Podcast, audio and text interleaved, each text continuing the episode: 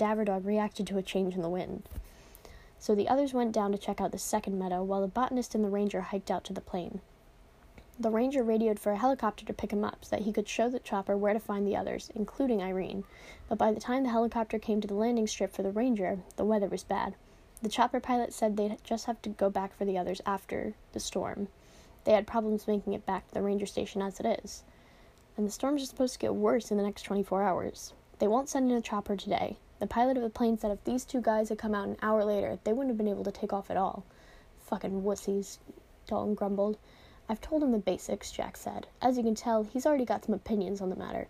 Fucking A, Dalton said, crossing his arms over his thin chest. How long ago did these two leave the rest of the group? This morning. The rain and hiking with the body slowed them down. My partner's going to try to talk to them, but it doesn't look likely. Likely. He learned as much as he could from the pilot of the plane. When he didn't go on, Travis said, You looked upset when you walked in here. I take it there was more to it than that? I don't know, Frank said. I don't know. Maybe it's nothing, but more than a fourth of the people who started out on this project are no longer with the group, and Pete said the pilot told him that these two were real unhappy about taking off. The botanist had promised to stay with the body, but he still protested about leaving the others. The ranger was even more adamant. When the pilot asked the ranger what the big deal was, since the group had enough pe- had enough food to be out for a couple of more days, the ranger said that he thought the guards were fatigued. Hmm, Jack said, frowning. He turned to Travis. Why don't you take out those topo max we marked up? It won't hurt anybody if some extra campers show up in the area, right?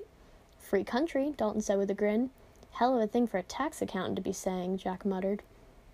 Travis unfolded the map, and on one of them pointed out a location on the western ridge. That's where the makeshift airstrip is. He moved his finger along the line that connected a series of dots. That's the trail we think they were on when the lawyer was injured. Dalton nodded. How many days ago you say that was? Tuesday, Frank answered. Two days ago. Hmm. Dalton frowned over the map. How many folks you say were on this star voyage? Originally or after the lawyer was taken home? After. Twelve people and a German shepherd. The ranger was gone for a day or so, then rejoined them after getting the lawyer out. And the ranger and the botanist say the others were tired but doing okay as of this morning? Yes, and the ranger hasn't been with them much, right? I mean, after this lawyer got stepped on, the ranger had to hike out and back in, had to find the others, and now he's hiked out again, spent most of his time on the hoof. I think so, at least that's the way it sounds to me. Tell me about the people in this group. You don't need to bother with the ranger, I don't think he figures into this much. into this part of the, um, the equation very much. Just tell me about the others, including Parrish? Especially Parrish. Frank told him as much as he could, although he knew little of Ben Sheridan, David Niles, or Andy Stewart. From Dalton's question, he soon figured out what the other man was interested in. How would this group work together? How, who would make decisions? How fit were they? How experienced as hikers? The main b- problem before them, where the group had gone after they left Newley, started to feel more like the kind of problem he had worked with every day. Human behavior. So if you were this person, thinking the way he does and in this situation, what would you do next? Instead of the unfocused, nagging anxiousness of the past few hours, Frank knew he had something to work with, something he could set his mind to. You think Parrish was bringing these women to this place alive? Dalton kept asking. Yes, Frank said. He told us he flew Julia Sayre to the airstrip, made her hike for about a day, forced her to dig her own grave, then tortured and killed her. Everything about it was planned. He had chosen her long before he made the kill. He isn't disorganized or opportunistic. You listen to him talk. It's all under control. He frowned. Except, except this victim you caught him on. I wasn't the one who caught him. Not my case, but was it difficult catching him on that one? No, Frank said, already seeing where this was going. It wasn't as difficult as it should have been. Broke a pattern? Stinger, with only one body and nothing more than Parrish's own version of the Sayre case, Jack said scornfully. How the hell could the cops tell which of the two cases set the pattern? But Frank was not so quick to answer, because he knew, he knew there had been other victims. He had said just as much to his bosses when the news of the deal with Parrish came down. Every other detective in the department said, had said as much. They all had known that the D A had made the wrong call. Mister Dalton's right, Frank said. Parrish broke a pattern. He drew a steadying breath. He wanted us to catch him. Because, Dalton asked, because he knows that he'll escape. He might want to, Jack said, watching Frank begin to pace, but he couldn't know who would be going up into the mountains, or how heavily guarded he would be. Frank didn't answer. He was thinking of Parrish's two known victims, dark hair, blue eyes, near Irene's age. Never mind polishing that strip of floor, Frank. Get over here and take a look at these maps. Mother Nature has just given us a little time to figure out where our man made himself a couple of cemeteries. According to what this ranger and the ranger and the botanist said, we're looking for two meadows that divided by a range. That could be several places, but not as many places you'd think, Dalton said. No, Frank agreed. Those two made it in less than a day, carrying a body and hiking in the rain. Julia Sayre, a big woman? No. And the remains might be nothing more than a skeleton or a partial skeleton after this much time. Right. So let's see what this ground looks like and start making circles. Come up with likely places. Then as soon as the weather clears, we'll take a pass over them. Save some time if we do a little thinking before we go. After the first hour of looking at the maps, Frank felt less optimistic. There were so many places the group could have reached within the small time frame, and the likelihood of finding the right one seemed small. But as Dalton continued to study them, he found reasons to eliminate one or another, narrowing the field. I'm not saying cross them off the list altogether, he said, standing up and stretching, but they aren't where I'd look first. As he walked away from the table, Frank said, You aren't stopping now, are you? Dalton opened his mouth to make a rude reply, then closed it. He studied Frank for a moment, then said, Do you good to take a break from it, too. I guess, figure I'll enjoy a little dog time. You all do what you want. I'm going to attend to my guests. He moved to the floor and began to wrestle with Deacon Dunk, who entered into the spirit of the game immediately, complete with loud and dramatic barks and growls. Jack gave an apologetic look to Frank and Travis. Stinger is to do the things his own way, he said, trying to keep his voice low and yet still be heard over the ruckus. No use trying to push him, but I'll go with you if you want to leave. Frank's need to reassure himself that Irene was safe tempted, tempted him to leave, tempted him until it was almost irresistible. Staying so was maddening. The urge to move, to act, to get as close to the mountains as possible nearly drove him to set aside all other considerations.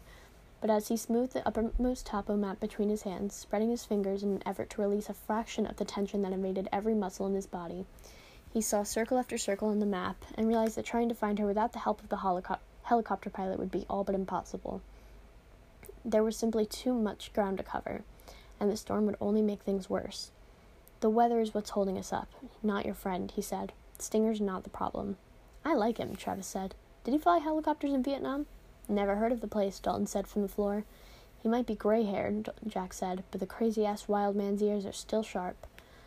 So is his mind, Frank thought, Frank thought, studying the map as Dalton's laughter mixed with the bar- barks and growls of the dogs. So is the crazy-ass wild man's mind. Good morning, good evening, good whenever you're listening to this. We are back with episode four of Shazara and Sunflower. Uh, today we're going to be reading chapters nineteen through twenty-four of Bones by Jan Burke. Um, so, without further ado, let's get into this shit. Thursday afternoon, May eighteenth, the Mojave Desert. Let me go in first, Jack Fremont says, as Travis brought the van to a halt at the foot of the gravel drive.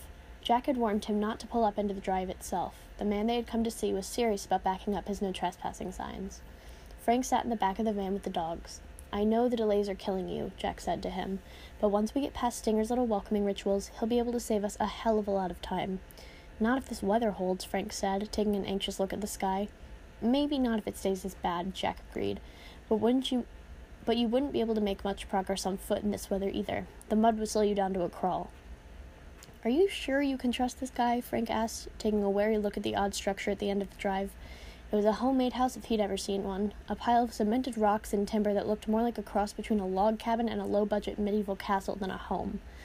I would trust Stinger Dalton with my life, and have, on several occasions. Just give me a minute to get him used to the idea of having company. They watched Jack move down the driveway, hands held up as if he were at gunpoint.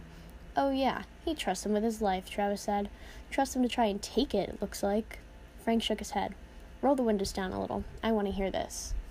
Frank had been willing to go in alone to find Irene if that's what it would take, but he had been relieved when Travis insisted on being included.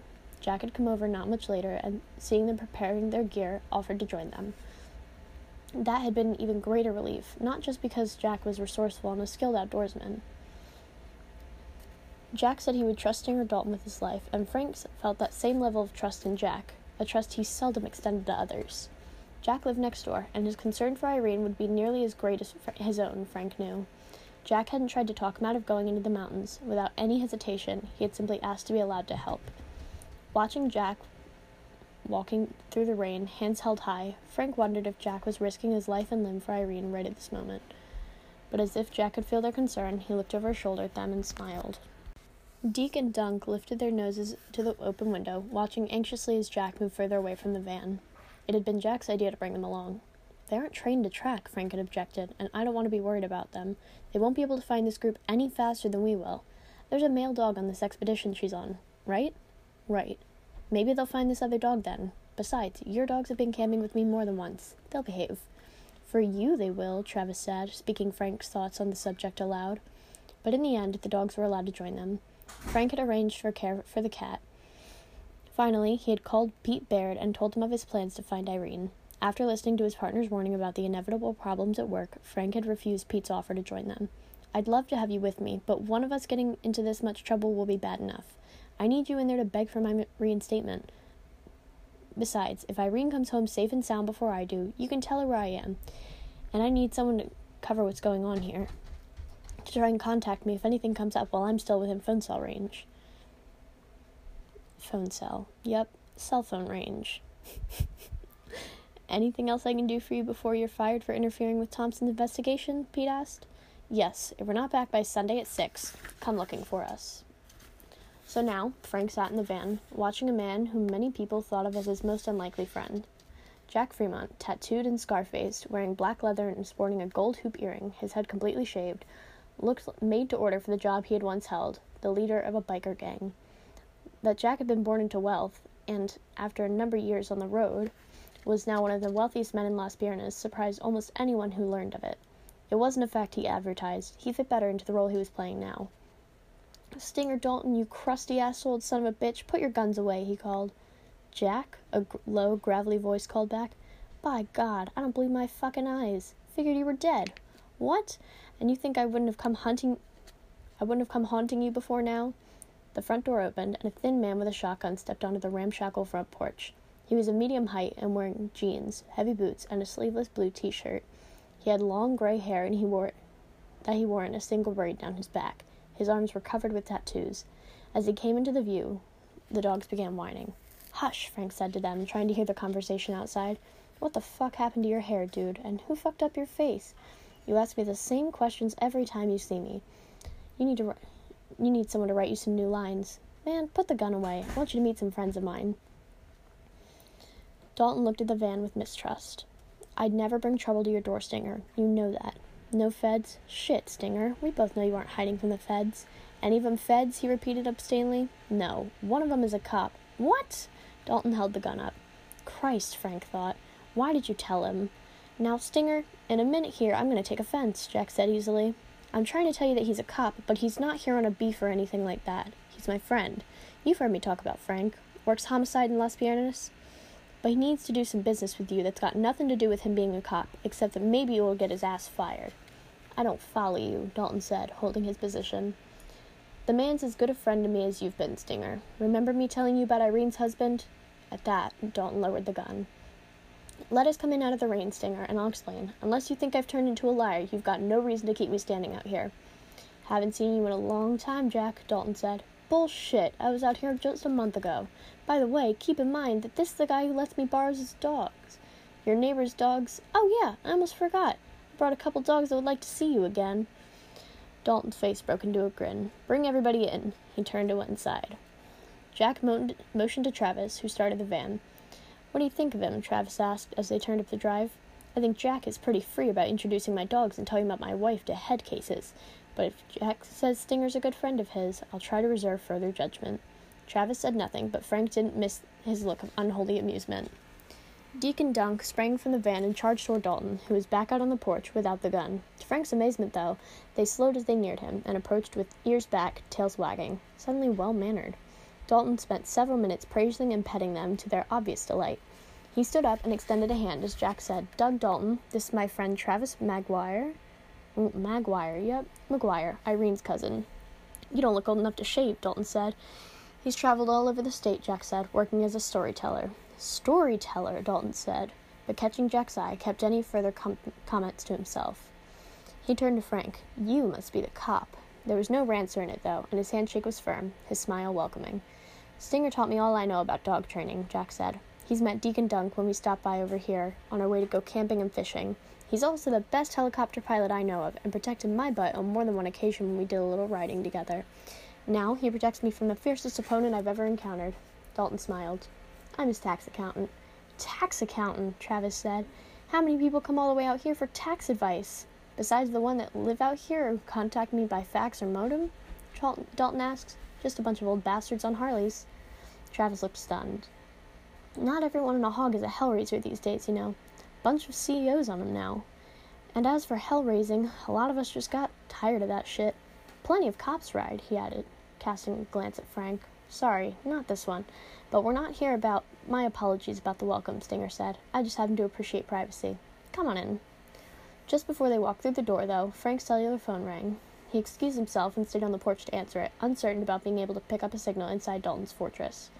When he rejoined the others, they were seated around a plain, thick oak table in the center of a large open room. A few other fur- furnishings were equally Spartan. One look at his Frank face, and Jack said, "What's wrong?" That was Pete. The group up there is getting smaller. A little while ago, a botanist and a ranger hiked out with a body bag. Julia Sayre, as far as anyone can tell at this point. These two said the others in the group were going to f- work on finding a second grave. It seems Parrish hinted there might be as many as eleven others up there. Eleven? Jack said. Yes. Pete didn't mention too many details, but I guess they'd just come out of one meadow and were up on a ridge when Parrish started hinting about more bodies being there. Thompson thought Parrish was playing games until the... Con- Tuesday evening, May eighteenth. A cave in the southern Sierra Nevada mountains. His lair, as he thought of it, was warm and dry. He wouldn't have minded being out in the rain. He had many times suffers, suffered deprivations in pursuit of his goals. More than once, the mere observation of one of his objects of affection had required a night spent in some inconvenient place during inclement weather. But at present, it was far more entertaining to be comfortable when she was not. She would be in the dark, surrounded by death, alone. She would have made the best of what was left of camp, but there would be no food. This wouldn't really harm her. Water was readily available, but psychologically, that her hunger would be to his advantage. She wouldn't know if he had made good his escape, or if he would return for her. He thought she probably knew of this cave. He had seen footprints and thought they were most likely hers. She had wandered off in this direction yesterday, but she would not know if he had stayed or fled. At this stage of the game, hope would counteract some of her fears. She would think of the promised helicopter coming to the meadow. While it was in some ways a nuisance, he was grateful that it tethered her to one location. She would not, in hysteria, go wandering off into the forest, simply trying to run from him or the scattered remains of her former protectors. He would have found her anyway, of course, but this made it so much easier. He pictured her, huddled in her own tent. He knew that she would choose her own tent. The rain would drum loudly against it. She would be tired, but unable to sleep. Cold, hungry, afraid, alone. Oh, she had the dog, but the dog would not be of much help to her. This dog was a spoiled and pampered dog, a dog whose master had been a silly man who sang songs and made up tricks for the dog. He'd seen the attachment dog and master had to each other, the man's displays of constant affection. Really, it was almost obscene. The man had spoken to the dog nearly incessantly. Where was the dog's dignity in that? And as for letting the beast slather his tongue all over his owner's face, he was disgusted by the mere thought of it. He was glad to have put an end to it. With his master dead, the dog would have become depressed. Dogs did become depressed, he knew. Even Julia Sayre's little dog had mourned her. He sighed, remembering how much he had enjoyed watching the little Pekingese staring from this two-story window, looking as if it would jump to its death, if it could only find a way to open the latch. He might have helped it, too, had he not been so entertained by its sorrow. This German shepherd, though not purebred, surely, would be no better off. No, this dog... He couldn't bring itself to say its ridiculous name. It would only make the night seem gloomier to a woman of her sympathetic nature. Ugh, he had so many plans for her.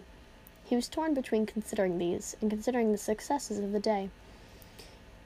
He knew how to build his own anticipation, though, and for the moment, the latter won out. Things had indeed gone well today. Here he was, barely a scratch on him. He preferred to slowly savor murder, and was surprised that he could kill so efficiently and yet feel the sort of triumphant satisfaction that he had felt then. He had outsmarted them, of course, but it was so enjoyable to have such tangible proof of his abilities available to the world. It was satisfying, but held none of the pleasures that previous killings had given him. It had all gotten by a little too quickly, especially Merrick and Manton. That really was a shame. Manton, standing closer to the explosion, had been stunned by it, but Merrick, although unable to comprehend what had happened at the grave, had rea- reacted rather speedily to having his weapon taken. That was nearly admirable. He'd been forced to kill him immediately. Ah, well, life would always have its minor disappointments. He would counter this with the knowledge that their bullet-riddled faces would shock and anger their comrades, and with the knowledge that Irene had been there to see it all, including his display of marksmanship and the killing of that pompous ass, Sheridan. Sheridan, who had stared at his coyotes, who had presumed to know something about him. Sheridan, who had touched Julia. He remembered that the man had hardly, had actually had the nerve to go to Irene's tent late one night. He had heard their voices, but could not make out their conversation. He only knew that she had refused Sheridan, for he had walked away. She must have told him that she would rather sleep with a dog, because it was the dog who kept her company that night. Just as somewhere, out in those rainy woods, the dog was with her tonight. It was at this point that he decided he had put off his treat long enough. He carefully withdrew them from his breast pocket. They weren't the lacy, frilly type. Nothing like that for her. Even before he had seen them, he knew that she would wear simple cotton briefs. He found them charmingly innocent, almost like a little girl's panties. Slowly, reverently, he bu- brought them to his face. Had he been a weaker man, he would have wept. Thursday evening, May eighteenth. U S Forest Service Ranger Station and Helitack Unit, Southern Sierra Nevada Mountains. The saboteur who watched the Rangers' helicopters had never had such an important role to play. This provided a certain level of excitement, but not anxiety. Nikki's instructions had been explicit. The hours of training had been rigorous, and every contingency except failure had been considered. There was no thought of failure. Nicky Parrish would not, the saboteur knew, considered for a moment that his trust, never given to anyone else before, was misplaced. Nor would Nicky be thinking of his helper. Nicky must concentrate on other matters. Nicky would simply know that his orders were being carried out. He would know, the way he always knew things. The way he would know that his little moth had obeyed. The intruder loved this nickname, this nickname. The first time they had met, Nicky had said, "You're drawn to my light, aren't you, little moth? That's what I shall call you. From now on, you are my moth." No one who had met this moth at work or socially would have ever said, "Here is a servant." This was one part of the delight the moth took in serving Nicky. Nicky had immediately discerned the moth's desire to serve. The moth was, in fact, the perfect servant, and to be the perfect servant, one must serve the perfect master. And together, they were making history. Nicky, who had always acted alone, had deemed his servant worthy of this honor. Just thinking of this heightened the moth's sense of anticipation. Perhaps later, during one of their dormant times, the moth would write a poem about it, but for now, there was work to do. And unmindful of the darkness and the danger, of the rain and the cold, the moth waited and watched, and eventually saw the perfect moment to take action had arrived. It was not difficult to cause problems, little hitches in other people's plans, if you knew what you were doing. The moth knew. The people in the ranger station were careful with the forest, where they expected trouble, but not with the helicopters. Not on rainy nights, when the clouds were covering the mountains, nights when there was little to do. They did not look at these machines, nor walk out into the cold rain. All but one of them watched television. An old movie, made long before there were computers, served up by the Rangers' satellite station dish. Perhaps the world outdoors was no longer exciting to the helicopter crews and forest workers. Perhaps the sky and the forest were their offices, and the television and all things interior were just more interesting to them. Or perhaps it was the rain that lulled them. They should be thankful for it, really. The moth had trained for many possible scenarios, including ones in which the five people inside the small building with the satellite dish on it must be killed. But the rain would allow them to live. The rain masked sounds, made visibility poor. One man in the station looked out at the rain from time to time, wishing it away. He was the one who had been with Nicky. It was a little puzzling that he should be there, but that was not important. Nicky, who knew everything, had said that a few of them might see God and live. The moth went to work. Within a few moments, the Alouette and Bell two twelve had small, disabling problems. They could be repaired, just not in time. J C went back to the window and stared out into the darkness. He did not talk to the others. It only made the waiting worse. So he pretended to be watching the rain. Pretended, because he didn't see the rain at all. He saw a horrible thing rise from a crude grave and beg for an embrace. He saw coyotes dancing on marionette strings held by a puppet master in the tree. He closed his eyes against these terrors, but to his dismay, he only saw them more clearly. How did David and Ben stand it? He had helped them before, but it had never been this bad. He had seen decayed remains before this, and had had thought he would be prepared. But the bodies they found before were suicides, or people who had wandered and died lost, or who had fallen while hiking alone. Not pleasant, and he had always felt sorry for them, but it wasn't like this. He knew a hatred for Nicholas Parrish that he could taste in his mouth like bile. Up here, in the meadow where they had found her, he hadn't felt this way. He had stayed cool. He had kept it together. Even carrying her body through the rain with Andy, he had been all right. It didn't start to get to him until they were at the plane, after the pilot said they'd have to leave. And it wasn't until he was here, at his own station, safe and warm, sorry, I'm tired, um, that he started to come apart. He would show the Helitack crew where to find the group in the second meadow, and then he would take a couple weeks off. He had the time coming to him. Maybe he'd even see a shrink. The idea, the idea didn't bother him. If you needed help, get help. David had told him that often enough. He had said that it would be weirder to do this kind of work and never be affected by it. There were specialists who dealt with counseling people who had worked these cases. He'd asked David for the name of one of them. He gave a sudden start, involuntarily bringing his hand to his throat, as if holding a sound back, as if holding himself back. Out of the corner of his eye, he saw something moving in the darkness. Or did he? Jesus, he was jumpy. Beneath his hand, his pulse raced. He tried to stare past the rain-splattered window. No, nothing out there. Was there? He couldn't keep standing there. His legs weren't going to hold him. God damn. No, he couldn't live like this, cowering and jumping at shadows. He was going to face it. That was the only way for now. He was going to walk out there and look around, reassure himself. He turned away from the window. He put on his parka, and when his hands shook as he tried to fasten the snaps, he shoved them into his pocket until he opened the door. He just stepped out into the rain, peered into the darkness. Nothing. The air felt cool, calmed him, until, there, in the trees. But no, nothing. Nothing. The door suddenly opened behind him, and he heard himself make a small sound of fright. J C? What's the matter, man? One of the pilots. Just needed some air, he said, not too steadily.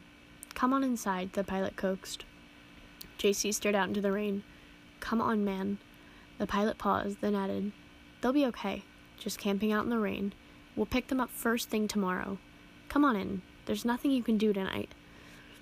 He followed the pilot in, ignored the uneasy glances from the other, from the other people. He made his way into his closet and took out another set of clothes. He went to the bathroom and stripped to take a shower. His third one tonight.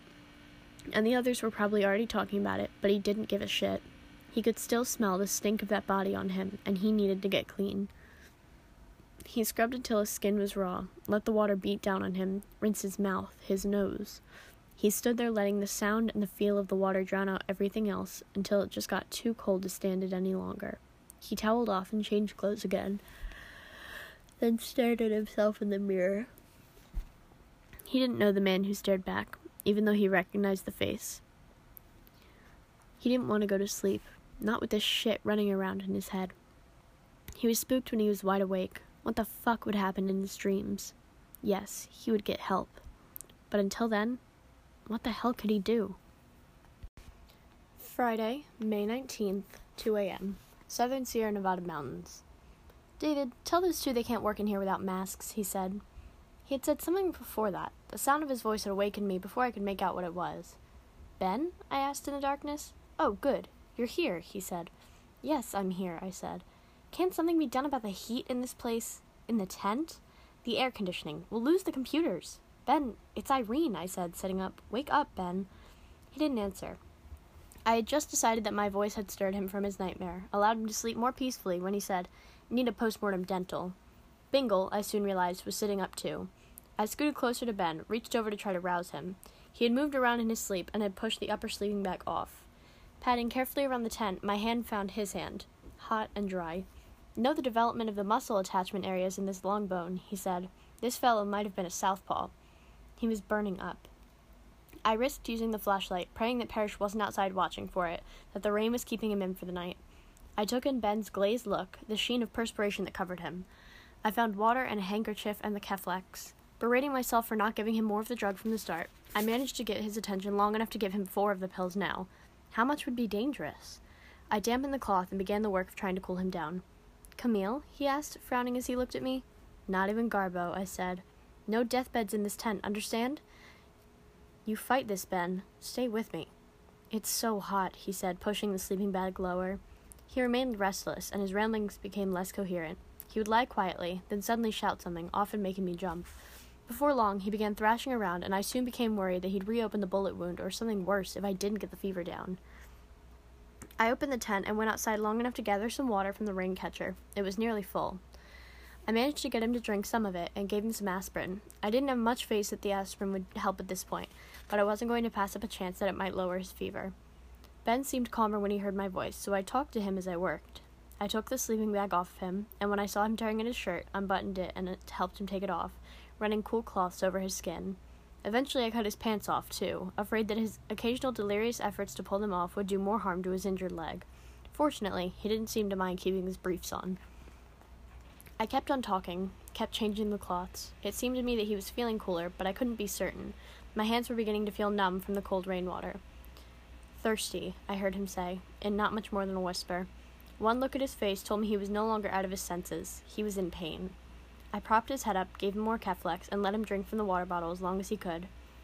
Thanks, he said, and closed his eyes. Do you want some more aspirin? I'm sorry, it's all I have. No, I'm beyond the reach of aspirin, he said. I counted the Keflex tablets. There were ten left. I wonder if maybe I had given him too many, or not enough, or if it would do any good at all. Maybe I was trying to put out a four-alarm fire with a squirt gun. I called Bingle to my side. He came, but he brought David's sweater with him. I turned out the light and lay down in my sleeping bag. I felt a rush of emotion, a sense of relief that made me want to cry. I stroked the dog's fur, trying to calm down enough to sleep. Outside, the stream was running stronger, and its rushing sound overpowered the sounds I had listened for earlier in the night. I tried to listen for Ben's breathing, or Bingle's snore, but the stream and the rain were too loud. I didn't hear Ben crying out in delirium, though, or moving restlessly, so I thought he must have fallen asleep. I don't know how much time he had passed when I heard him say, "What was that story you were telling me?" "When?" "Tonight." I felt my face grow warm. "You knew what was happening? You could understand me?" "Not always. It's a little jumbled." "Parzival," I said. "What?" "The story was Parzival the Grail Knight. He's this kind-hearted young knight who unwittingly causes harm where he means to do good. There are several versions of the tale, but I told you stories from the German poem by Wolfram von Eschenbach." "You told me the story in English," he said testily. "Yes, of course, based on a translation. Good grief. Don't tell me Brenda Starr is a scholar of medieval poetry." I didn't reply. "Sorry," he said. After a long silence, he said, "Why do you prefer the German version?" "It's the only one I know. That's the one Jack gave me. That's the one I read. Some scholar, huh?" "Look, I said I was sorry. So you did." After another silence, he tried again. "Who's Jack?" "Our neighbor. He's... Well, Jack isn't easy to explain, but he's big on mythology and folklore." "Tell it to me again," he said. "I'll listen better this time." "I won't be able to do it justice. There are lots of complicated relationships and battles and characters whose names I don't remember. I sort of faked my way through it tonight. You'd be better off reading it when we get back." "I'll let you sleep then," he said, and it wasn't until that moment that I heard what had probably been in his voice all along. "Well, if you don't mind an inferior version of it, I don't mind." So I tried to distract him from his pain by telling him of young Parzival, raised in ignorant, ignorance of knights and chivalry by an overly protective mother. Of course, the first time Parzival encountered knights, he could think of nothing he'd rather do than become one, and set off to offer his services to King Arthur. Although embarrassingly naive and untutored, he had a natural talent for the work. Ben fell asleep just as Parzival was about to visit Wild Mountain and meet the Fisher King. It was just after dawn by then, and although it was still fairly dark in the tent, there was enough light for me to see Ben Sheridan's pale and haggard features. "What's wrong, Ben?" I asked. I whispered. my mind still half caught up in the Parzival's tale. It seemed to be a silly question under the circumstances. Pain, weakness, severe injuries, bad weather, hunger, a killer on the loose nearby. Easy to name what was wrong with him. Or was it? I thought back to my last conversation with David as I left for my walk with Bingle. Bingle, David had hinted that Ben had troubles before we began our journey to these meadows. Whatever those troubles were, I supposed it would be a long time, if ever, before Ben Sheridan would confide in me. When I woke up, Bingle was gone. Worried, I put on my boots and jacket. I had just stepped out in the misty morning when he returned, his fur damp and muddy, his mouth looking swollen. Oh, hell, I thought, he's met up with a porcupine. But as he drew closer, I saw that he was gently carrying something in his mouth. Please don't let it be something from the meadow, I prayed. He looked at me uncertain- uncertainly, as if he expected me to do something. Not knowing what my part in the script was, I stayed still. He shifted his weight, looking anxious, then lay down by my feet. Very slowly and carefully, he opened his mouth, and, between my feet, deposited what he had been carrying. Eggs. Three small eggs. Quail eggs. I hoped he hadn't taken them from every egg from the nest. Perhaps I should have scolded him, but between my relief at not having someone else's remains disgorged on my boots and my inability to guess if this was something he had been praised for doing in the past, I only managed a feeble, "Gracias, Bingle." He wagged his tail.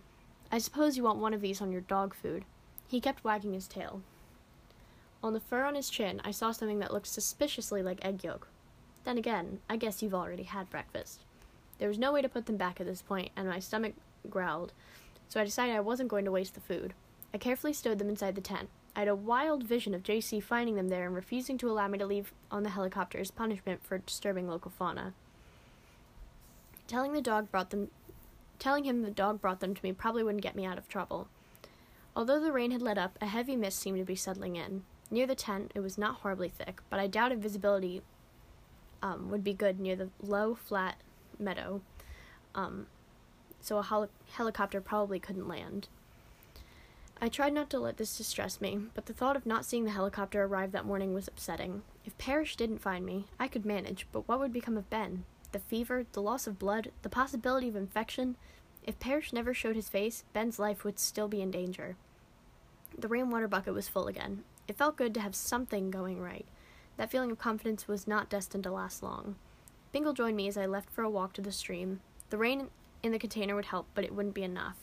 I decided I would refill our water bottles, which shouldn't la- take long. My sweet water unit could, fill- could filter a quart of water um, in a little over a minute. I walked quickly. I didn't want to leave Ben alone for any expen- extended period of time. The ground was soft and muddy, but not impossibly so. On the way, I found a long, broken branch that ended in a curving fork. I picked it up and tried leaning on it, placing the forked end under my arm. It easily withstood my weight, but it was a little tall for me, which would make it about right for Ben.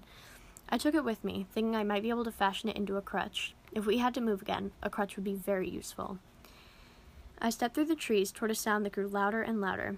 To my shock, the stream was now much higher. A debris-filled torrent, wildly coursing through the forest and moving far too rapidly to be entered at this point. It cut us off completely from the meadow. The meadow where the helicopter, if it arrived, would be landing. When I got back to the tent, Ben was still sleeping. I used a piece of string to make three measurements, from his armpit to his elbow, from his elbow to his palm, and then from his armpit to the bottom of his foot. I went back outside and checked the full length against the branch. A little short, perhaps, but where I, but I thought it might do. I used a rope to fashion a thor- short, thick stick at the place where I thought his hand might rest. I was taping cloth padding there and in, and in the fork when I heard Ben call my name. "Ben, how are you feeling?" I said as I went into the tent. "Better." "Good. Let me get some more Keflex for you. I'll take a little, s- some later. I... I need to relieve myself. Would you please help me dress?" he asked. "Oh, if you're in a hurry." Not that much of a hurry. The humiliation was obli- obviously about to do him in, but we managed to find a shirt and a pair of shoes that would fit him from among those I'd gathered from camp. "Did David train Bingle to steal eggs from birds' nests?" I asked, trying to distract him. "What?" Uh, that was a change of subject. "This morning, Bingle brought me those quail eggs, the ones in my sleeping bag." He looked over at them. "No, in fact, he's trained not to disturb wildlife. Very strange. He likes eggs, though." He smiled a little and added, "Maybe he's courting you." I don't think dogs carry out what most women would think of as courtships, I said, although the average guy probably admires their direct approach. I helped him sit up. His skin was a little too warm. The flush on his face was obviously just not from embarrassment. Or not just from embarrassment. You seem to be a little feverish. Help me with the shirt, please, he said, ignoring my comment. I got him started with it, but he batted my hands away when I tried to do the buttons. God damn, he said, lying back down, his hands shaking after the third button. You're not doing so bad, all things considered, I said, finishing up without further objection from him. Need to rest, or do you want to try a trip outside? Rest. Just a few minutes, he said, breathing as hard as if he had been running. Want an egg for breakfast? They're a little, but you should eat them, or give them to Bingle. I think he's already eaten. You gave me this soup last night. You didn't have anything to eat, did you? No, I ate some of the soup. But the two of us, you're doing all the physical labor. You need strength. Eat the eggs, and have some soup too. It's all he left us, isn't it? We're near a meadow. There are dandelions out there and other things to eat. Besides, J C isn't going to forget about us. As soon as the weather clears, the helicopter will come. Eat the eggs before J C gets here. But while I rest, please. So while Bingo looked on, I scrambled the eggs, which combined to make a little less than one chicken's eggs worth of breakfast. I put a small forkful into the furry thief's dog bowl of dog food and ate the rest. I helped Ben get out of the tent, no easy task, and showed him the crutch. He put it under his arm and leaned into it. It fit better than I thought it would. I need two, he said. I laughed. I mean, thanks. You didn't have to. It's okay. You do need two. And I'll try to find another branch. But in the meantime, lean on me. Slowly, we made it from the tent to a tree. Can you manage from here? I asked. Call me when you're finished. We won't. I won't watch. I... Not so close to camp, he said. Ben, under any other circumstances, I'd applaud your sensitivity. But you're running a fever, and you look as if you're ready to pass out. Bingle's marked all of these trees already, so show him who's alpha. Even injured, I bet you can hit higher. No, he said. Not here. Jesus, you're not exactly in a position to argue, you know that? But I helped him move further into the woods. It was while I was waiting for him to finish that I heard Bingle barking. Shit, I'll be right back. I ran back to camp. Bingle wasn't there, but his fierce, warning barks continued. Oh God, oh God, oh God, don't let him kill the dog, don't let him kill Ben, don't let him kill me. I had no weapons other than my knife. I picked up a large stick, which even then I knew would probably be utterly useless, but it gave me some primitive sense of power. That cave-dweller bashing power, I suppose. More cautious now, I made my way towards the barking, which was coming from the woods nearer to the stream. Exactly which direction I couldn't tell, but the dog seemed to be in front of me. I moved from tree to tree, running in a crouched position, saying as low to the ground as I could. Bingle, I said in a low voice, even before I saw him. Bingle, ven acá. Cállate. I didn't dare sh- to shout it, but the dog must have heard me, because he stopped barking and began running towards me. I heard a shot, and Bingle yelped, but he kept running. He soon reached me, panting and agitated. I dropped my bashing stick and ran my fingers over his fur, but I couldn't find any wounds. I whispered praise to him and tried to stop shaking. Where was Parrish? I waited, whispering to Bingle to stay still, to stay quiet. He obeyed, anxiously watching me. Irene Kelly, a voice called out. I thought Bingle whimpered, but then I realized I was the one who had made the sound. Thanks to that ill-mannered mutt, Parrish shouted. I know exactly where you are, Irene. I know, do you hear me? Yes, of course you do. I know exactly where you are. I held on to Bingle. I will find a way across, Irene. I will find a way across. Did you think a little water would keep you safe? Think again. I didn't move. My heart was hammering in my chest. I waited, but he didn't say anything more. If I had been alone, I probably would have just taken off with Bingle, but I had Ben to think of. As quickly and as quietly as I could, I ran back to the camp. I hurriedly took all the used bandages and anything that had blood on it, including the pants I had cut off Ben, and hid them beneath a pile of leaves, away from the camp. I returned to the tent and took up Ben's sleeping bags, his shaving kit, three water bottles, matches, a mess kit, and the soup. I grabbed some bandages, the aspirin, and the Keflex. I left my sleeping bag, but took some clothing, mostly rain gear. I took Bingle's food and harness. I folded the tarp and was ready to leave when I saw one last item.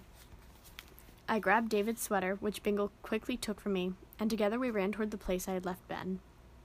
He wasn't there. Ben, I called softly. Had I mistaken the place? Over here, I heard him say.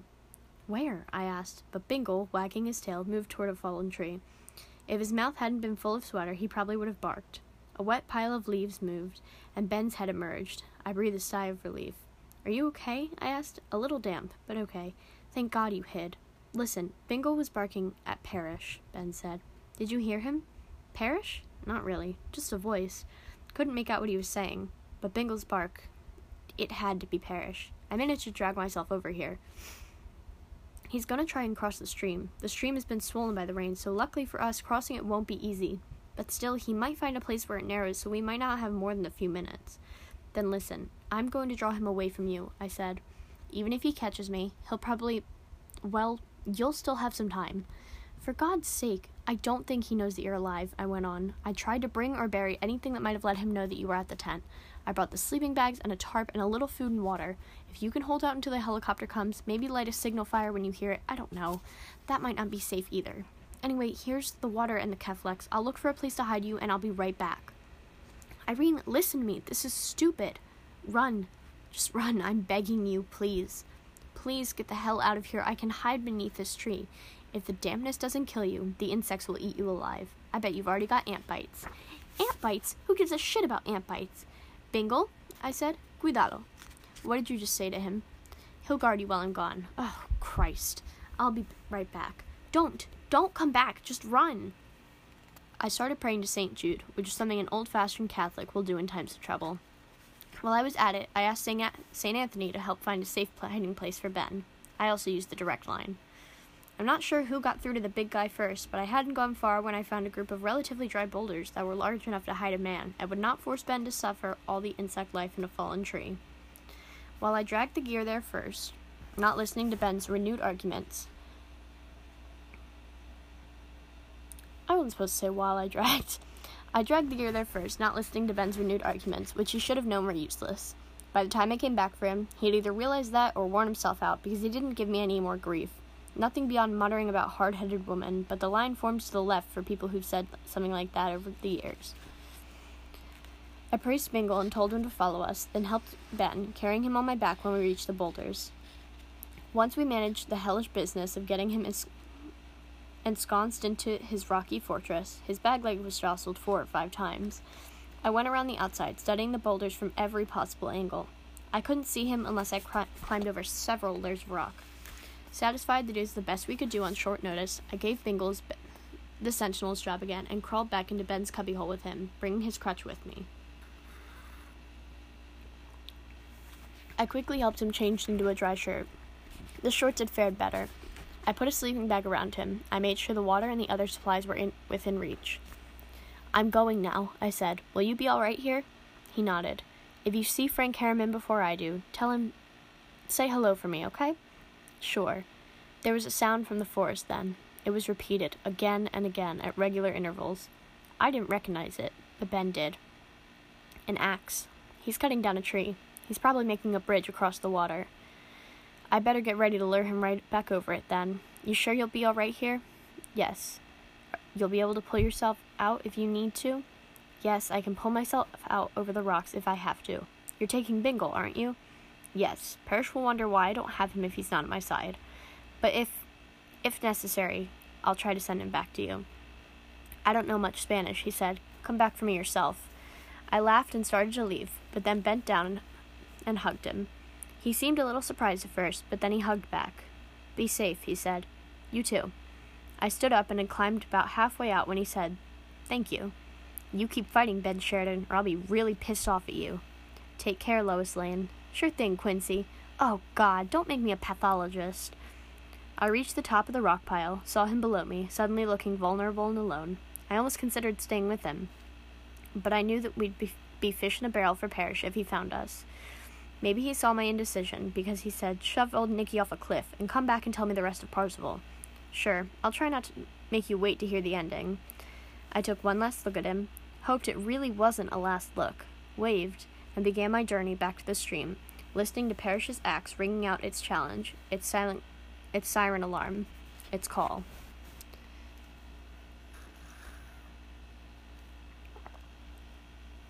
He was strong. I suppose I had known that before, but watching him swing that axe at the tree on the opposite bank disheartened me, made me wonder what on earth had led me to believe I could feed him. I could defeat him. He was swinging hard, angrily. The tree was not huge, a pine tree that was tall enough to span the stream and thick enough to support his weight when he walked on it. I forced myself to think in terms of escaping him, drawing him away from Ben. My first frantic thoughts included improbable methods of killing him, throwing a large rock at him while he was chopping down the tree, beating him while his hands were occupied, swinging across the stream from a vine, Tarzan style, plunging my knife into him while the axe was cut into the wood, was stuck in the wood, whittling a javelin and spearing him while he was halfway across the river. All impractical. I'd have to have, I have a decent pitching arm, but this was no straight shot, and if I missed him, he'd shoot me. There were no convenient Tarzan-length vines, and even if I had the time to whittle a javelin, the chances of learning how to throw one accurately for a one-time chance, winner-takes-all shot, were nil. I did find another stick that could be used as a club, and a few baseball-sized rocks. If he had somehow seen me watching him, and came after me before I crossed the, to the other side, I'd use whatever was at hand to stop him. There was a slow creaking sound, and then a thunderous crack. The tree began to give way, its upper branches catching and snapping like wildfire as they struck the branches of the other trees on the way down. It hit the ground on my left, on my side of the stream with a loud bang that shook the earth beneath me. Bingle flattened himself to the ground and put his ears back, but pa- stayed next to me. I peered cautiously from my hiding place. Nick Parrish stood surveying his handiwork. He could easily cross over now. The lowest branches of the tree would present an obstacle or two at this end, but he had chosen his crossing place and bridge material well. Would he plan on my being this close? Would he know that I might have moved towards the sound of him felling a tree? I don't think so. He would expect me to run. He expected fear. He was looking at the axe now, and as he did, I tried not to think of him using it on me. He expects fear, I told myself again. Don't give it to him. So I tried to think about the axe being in my own hands, which suddenly made me wonder, whose axe was it? I couldn't remember anyone hiking with one, or using one in the past few days. Did he have other tools and weapons cached nearby? Cached? Cached? I don't know. C A C H E D. Girl, I don't know how to pronounce that word. Anyways. He carried the axe with him as he began to walk along the tree trunk. He used it as a kind of balance. He moved cautiously, closer and closer. He had his hands full, the gun holstered. The temptation of to try pitching one of the rocks at him was strong. The stream wasn't very far below him, only about four feet.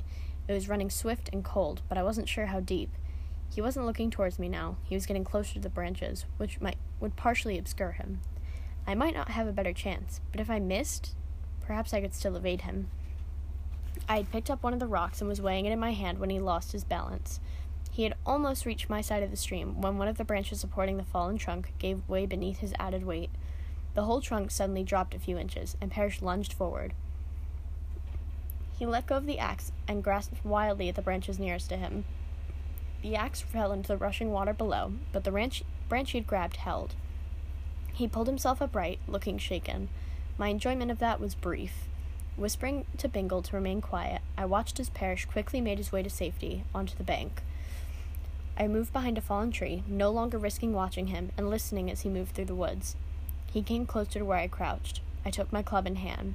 He paused not far from me, and for a moment I was sure he had seen me, that, and that he was merely deciding how best to take me captive. But he moved on, heading downstream, towards the place where he had heard Bingle barking. I made myself wait a little longer, then stood and stretched. Bingle stretched his back legs, then followed me to Parrish's bridge. I snapped the leash onto his harness, hoping he wouldn't balk at the, crossing the noisy current. If he fell in, I wasn't sure I'd be strong enough to keep him from being swept downstream. I needn't have worried. He didn't resist my efforts to help him scramble up onto the tree, and once we were clear of the branches, he began to move so quickly and easily that I had to concentrate on keeping up with him, rather than on thoughts of falling into the water.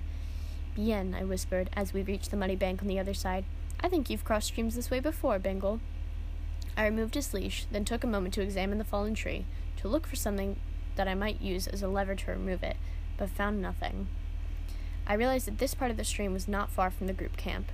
Thinking I might scrounge some useful items from it again, I went back to it. I had to call Bingle a couple times to keep him from going back to the meadow. Among the sodden ruins of camp, I saw a length of rope that might come in handy, but not much else. I figured it would take Parrish a little while to find where I'd stayed last night, and to rummage through the tent, but I didn't want to give him enough time to find Ben. I hurried back to the stream, continued along the bank, until I was where Parrish had... near where Parrish had stood when he called to me. I moved a little way into the woods, found two small trees, and added a length of rope between them at about ankle height. I covered it with leaves. I hurriedly sharpened three sticks with my knife and planted them in the soft ground a few feet beyond the rope, sharp end up, at roughly a forty-five degree angle, so that they formed a row pointing back towards the rope. These I also covered with leaves. A little farther away, within easy sight of the first trees, I tied another length of rope between two other trees, this height, time at a height of almost a foot off the ground. I quickly worked out a route through the woods, occasionally piling up stones as markers. "Okay, Bingle," I said, snapping the leash back on. "Let's put on a show." I moved back towards the stream, but stayed out of sight in the trees. "Cantame, Bingle. Sing to me." He looked at me, looked back at the meadow, and whimpered. I swallowed hard. "Cantame, Bingle." He lay down, but would not look at me. I tried holding his face, and still he kept his eyes averted. "Okay, so that belongs to David." "I apologize," I said. "Will you speak for me?" "Hablame, Bingle. Por favor, hablame." He looked up at me. "Hablame." He was watching me, looking undecided. "Hablame," I tried again. He barked. "Muy bien, hablame." He entered the spirit of things then. He barked and barked, and I praised him in Spanish, until finally I saw movement through the trees on the other bank. Loudly in English, I called, "Stop barking, please, Bingle." In Spanish, I continued to enthusiastically command just the opposite. Not wanting to overdo it, I finally said, "Calmate, cállate." He fell silent, silent. I quietly petted him and praised him in Spanish. We walked back towards the starting line of the obstacle course that I had set up for Parrish. Bingle had become a Parrish, aware of Parrish's presence some time before, probably catching his scent on the breeze that came our way every few minutes. At the same time, if it's not true that animals can se- smell fear, I was overloading... Oh, if it's true that animals can smell fear, I was overloading the poor dog's snoot. Parrish reached his little bridge and couldn't resist taunting me. "I'll find you, you know." What the hell, I thought. Do not go gentle into that good night. "Hey, Nick," I shouted. "Who'd you pimp at for after your mother died?" There was a gratifying silence as he shouted, "You'll pay for that." "Taking on Mama's slogan, Nicky?" That put him into a hurry. "Apurate," I said to Bingle, and we gave ourselves a head start. We made a lot of noise as we ran. Bingle kept up with me at an easy slope, enjoying the hell out of himself. I was having a harder time of it, slogging through the mud. Over our own noise, I soon heard Parrish crashing through the woods behind me. I came to the first set of trees, veered around them, and positioned myself not far from the trees with the more visible rope. As soon as Parrish came into sight, I made a show of hurrying over that rope, Bingle leaping behind me. I heard Parrish shout, "Nice try," just before he tripped on the other, hidden rope. I heard him scream. I kept running, calling Bingle to follow me. We ran for a long way, keeping to the trees, until finally I was sure Parrish was no longer following me. I rested, feeling sick and shaky. I held on to Bingle. He gave no sign of scenting or hearing Parrish. I waited as long as I could stand it. If one of those stakes had killed him, I wanted to get back to Ben. At the very least, I knew I had wounded him. If he was only wounded, I wanted to know where he was. I had a job to finish. I almost ran into him. Bingle realized that he was near before I did, but not quite soon enough. He had kept downwind of us, and although Bingle had growled a moment before, I still gave a cry of surprise when Parrish stepped out from behind a tree. His shirt was covered in blood. He had tied a makeshift bandage around his left shoulder. In his right hand, he held a gun. Bingle barked at him. Parrish smiled. "I think I will begin by shooting that dog." And with that, this episode is over. Thank you very much for joining me, and as always, I love you. Have a great day. Um, yeah. Peace.